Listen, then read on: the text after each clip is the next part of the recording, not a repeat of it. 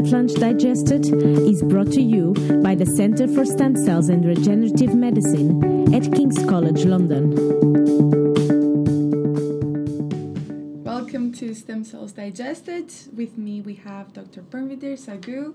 I'm Vassia, PhD student at the Center for Stem Cells and Regenerative Medicine. Let's start by how would you explain your research to the public? So I work for a biotech called Orchard Therapeutics, and uh, the R and D lab laboratory basically focuses on trying to develop stem cell gene therapies for patients who have got rare diseases. And so our research is focused around optimizing many of the processes involved in making a gene and cell therapy product, which has already reached the clinical stage so, refining the product, uh, product, making the stem cells or selecting more efficient stem cells, improving um, the rates of uh, transduction, which means the uh, ability of a virus to enter and modify a cell, and um, deliver therapeutic genes more efficiently. So that's what our research uh, focuses around, as well as trying to identify new targets that gene therapy can be used to treat new indications and new diseases. How did you get into this field? So, I had um, a research background in transplantation starting through my PhD. And this was transplantation of not just uh, the hematopoietic, the blood system, but also solid organs. And so I was always very much interested in therapeutic and translation um, orientated pro- uh, projects. Um, and then I got very much involved in cell therapy based um, translational research projects and uh, slowly started working on stem cells of the immune system as well as somatic stem cells and transplanting, for example. One of the projects I worked on was transplanting stem cells of the cornea to treat um, blindness. Um, and so it's been a bit of a zigzag route, but all focused around um, translational research and transplantation. And so now this biotech role, if, uh, an R&D goal of developing stem cell transplantation through autologous stem cells, which have been treated by gene therapy, is just, yeah, the pinnacle. What do you think is the future of gene therapy? Um, I think it's going to be able to treat a lot more indications and diseases than people currently imagine. So, at the moment, uh, it's being used very effectively to treat disorders which are associated with single gene defects. Um, and it's incredibly successful at that. It's incredibly safe now as well, as opposed to 20 years ago. So, the developments that have been made in creating the types of um, viruses to genetic modify cells are much safer.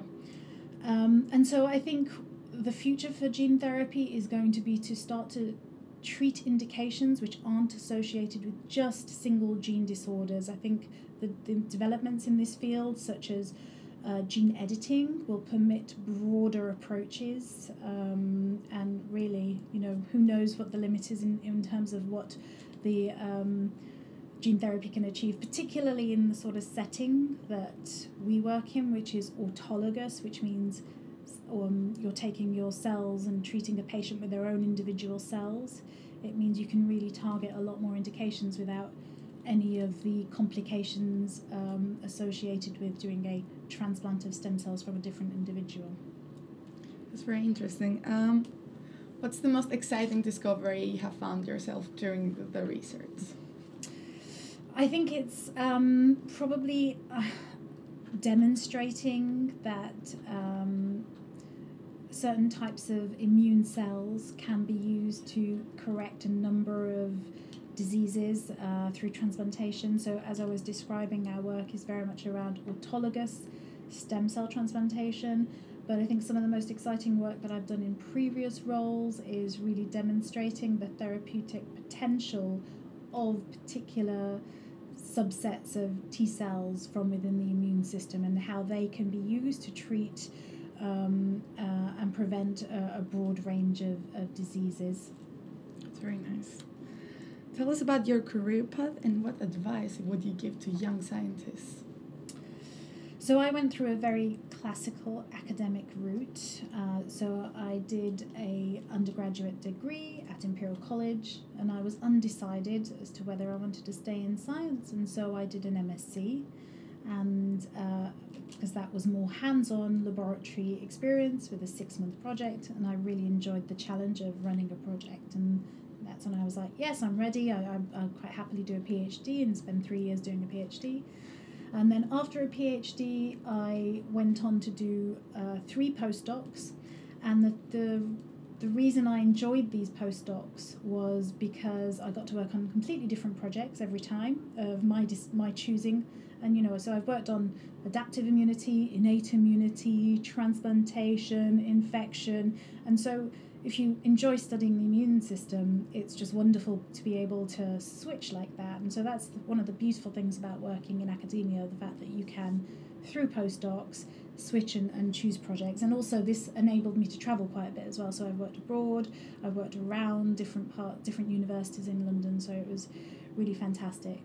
Um, and then I decided to um, leave academia and become uh, part of the commercial sector working in a biotech um, just one year ago. And that was really driven by the fact that um, funding opportunities are really limited at the moment. So um, you really have to have published extremely well and very quickly. And because some of the early postdoc positions I took were on clinical studies, they often take five years to publish. And although you know I published well, it you know my progress as an academic looked a bit stunted because I wasn't pushing out nature papers within the first two years. It took a lot longer. Um, and so, um, yeah, so the funding opportunities shrink the longer you stay in academia and you don't make that leap. So, you know, I, I had a few independent grants, but they weren't big enough to sort of form my own group. So that was part of the reason that I decided to move. And um, I'm just really, yeah, I, I don't want to discourage anyone in academia, but moving into a biotech is great because it's financially obviously more rewarding. But at some point, you know, it, it does enable you to really focus your research efforts. And it, it's a very different way of doing science where you have a more directed goal. And um, and I'm really really enjoying that at the moment. Actually, I'm having I'm enjoying the confines of it. Although you know because we're an R and D lab, we have the ability to do exploratory research. It's all with a broader directed goal. What is one direction that you would like Orchard Therapeutics to take for the next 10 years?